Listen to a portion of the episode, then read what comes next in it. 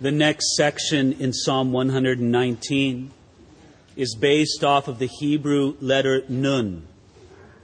And it begins here now at verse 105. Your word is a lamp to my feet and a light to my path.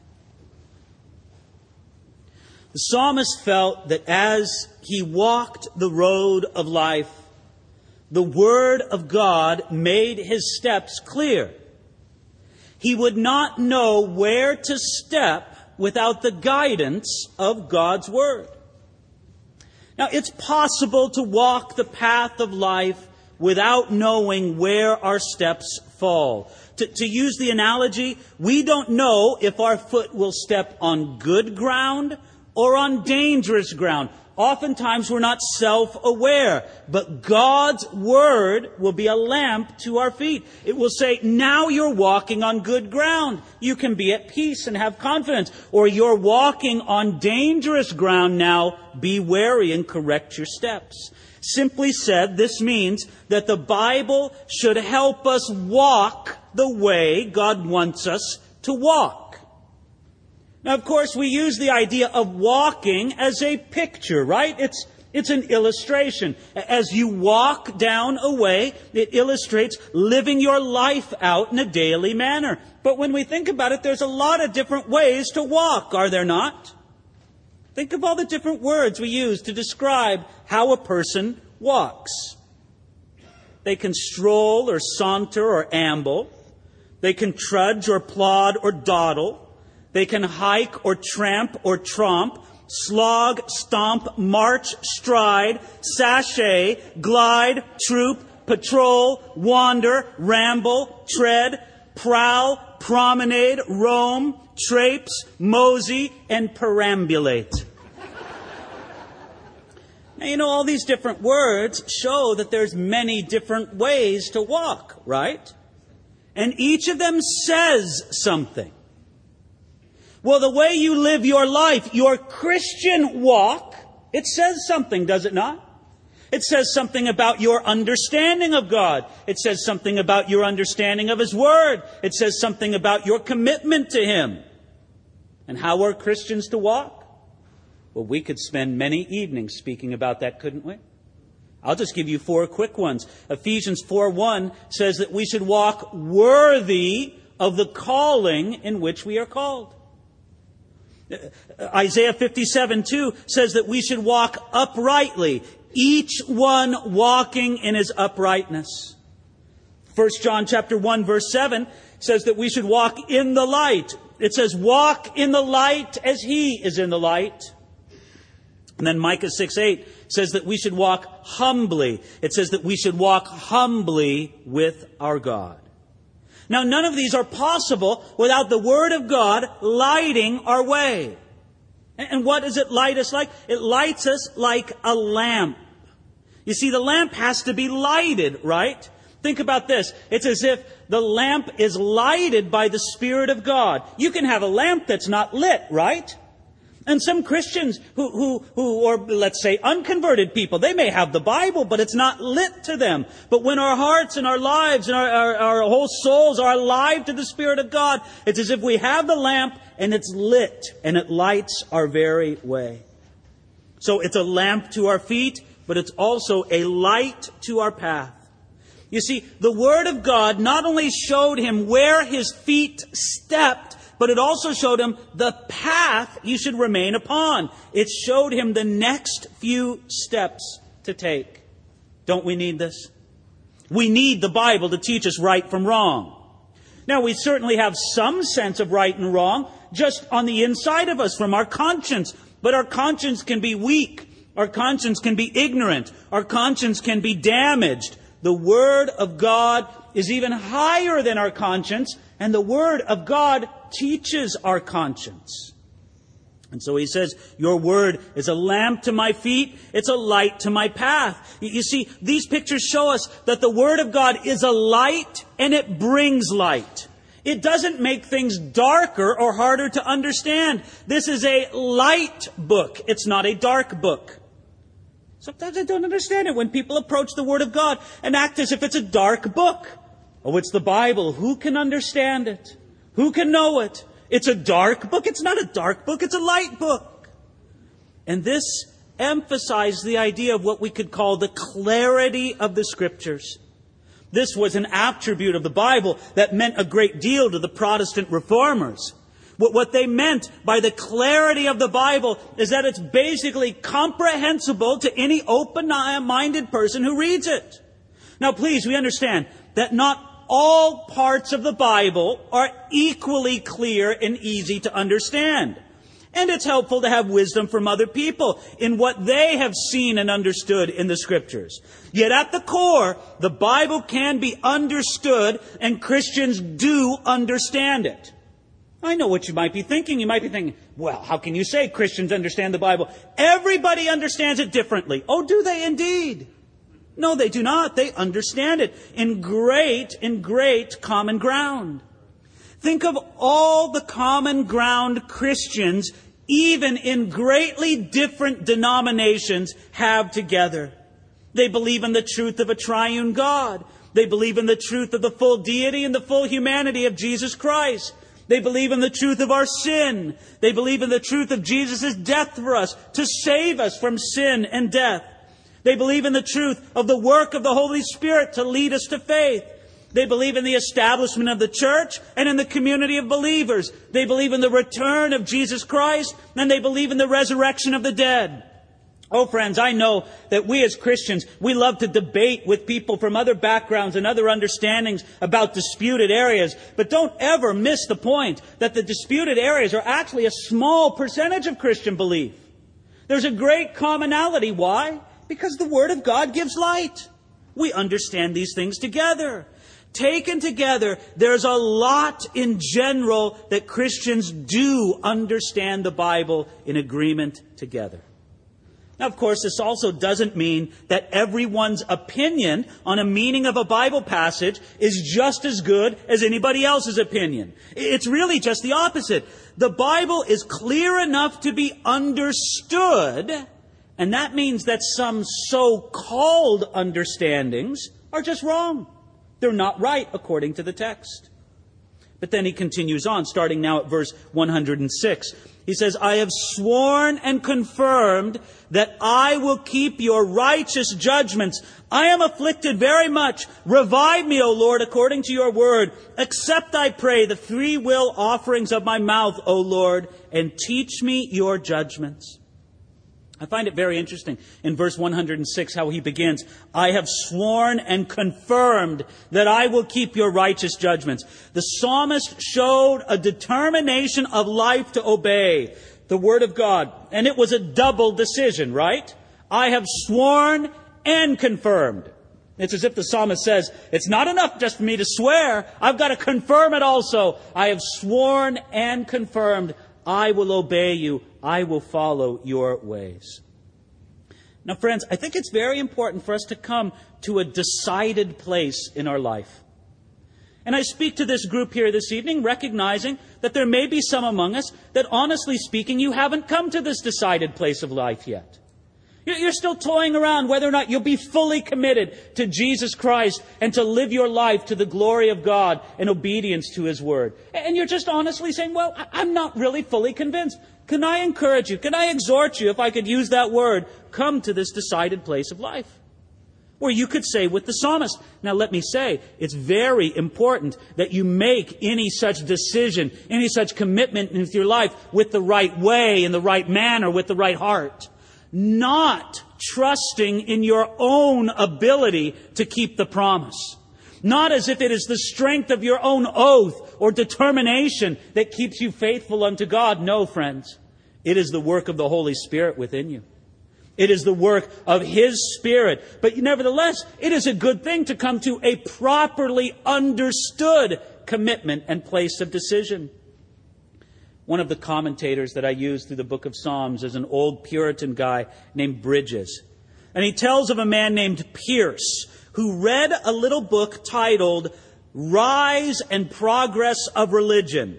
And from reading that book, he decided that he would live a more dedicated and obedient life to God. And so he wrote out a covenant with God, and in a very serious and dramatic way, he even signed it with his own blood. But it wasn't very long until he started failing in his commitment to the covenant. First in small ways, and then more and more in greater and greater ways. This plunged him into very deep distress, almost to total despair. That he considered that the arrangement that he had made with God, it dawned on him, was actually legalistic and more like the Pharisees than biblical Christianity, especially in the way that he was relying upon his own power and his own vows and his own resolutions. So what did he do? Well, according to Bridges, this man Pierce took the covenant to the top of his house and he tore it into small pieces and he threw it to the wind. Yet he did not feel himself free from the promises that he made in the covenant. Yet now he was of a mind to not rely on his own strength to keep those vows, but only on the blood of Jesus and on the indwelling power of his Holy Spirit. And this had an amazingly better result in his life. He made a vow, he made a commitment, but he made it in the right heart, in the right spirit, trusting in Jesus and not upon himself. And additionally, when the covenant is made in this attitude, when you do fail to keep it, you have recourse to the blood of Jesus, do you not? You recognize that He forgives even your failures to live up to such a commitment. And so he continues on. I am afflicted very much. Revive me, O Lord, according to your word. His determination for obedience came from a season of affliction, not from a season of comfort and ease. How many of us have experienced the same thing, right? When all is comfortable and easy in our life, we just don't care that much about drawing near to God, and we're not so passionate about obedience. Now, there are some blessed souls in our midst who, no doubt, you find it just as easy to passionately pursue God in a season of comfort and ease as you do in a season of pain and affliction. But many of us are not wired that way. Many of us, our hearts only initially turn to God when we find ourselves in that season of affliction. But despite the many pains and problems of the psalmist, he looked to God's word for a reviving of his life and for it to happen, look at what it says, according to his word. And so he says, except I pray the free will offerings of my mouth. The psalmist presented these words to the Lord as if they were a sacrifice brought to an altar. That's really the terminology that he's using there in verses 107 and especially in 108. These words, these vows, these commitments were free will offerings meant to show his love and devotion to God. But he ends verse 108 by saying, and teach me your judgments. Friends, it is easy sometimes for us to have a sinful confidence in our own judgments. It's simply for easy for us to say, well, follow your heart. But listen, what we want to do is follow God's judgments, God's heart. And we can trust that as we pursue His heart and His judgment, that He will guide us along in His way. Continuing on, verse 109. My life is continually in my hand, yet I do not forget your law. The wicked have laid a snare for me, yet I have not strayed from your precepts. The psalmist's life was often in danger, yet his connection to the word of God stayed strong. Even though the wicked laid a snare for him, yet he never strayed from the precepts of God. You see, dangers came from within, but dangers also came from without, from determined enemies, from wicked people, yet he would not forsake the precepts of God. It's a very interesting phrase used there in verse 10. The wicked have laid a snare for us. You see, the idea of a snare is very interesting because you know what a snare is, right? I mean, I suppose very few of us have ever set up a snare, but we've seen it in movies and cartoons and such. You know, it's the little rope on the ground, you know, that you pull when the animal's leg sets in it. And these are actual ways that people would trap animals, right? Well, listen, there's an important principle about a snare. A snare is set upon a well traveled path that the animal would take, right? And oftentimes that's how we are snared, is it not?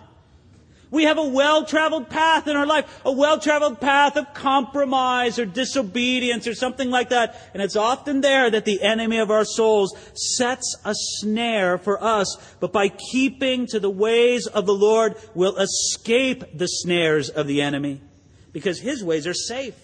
We don't have to worry about being trapped when we're walking upon God's path. And so verse 111, he says, Your testimonies I have taken as a heritage forever, for they are the rejoicing of my heart. I have inclined my heart to perform your statutes forever to the very end.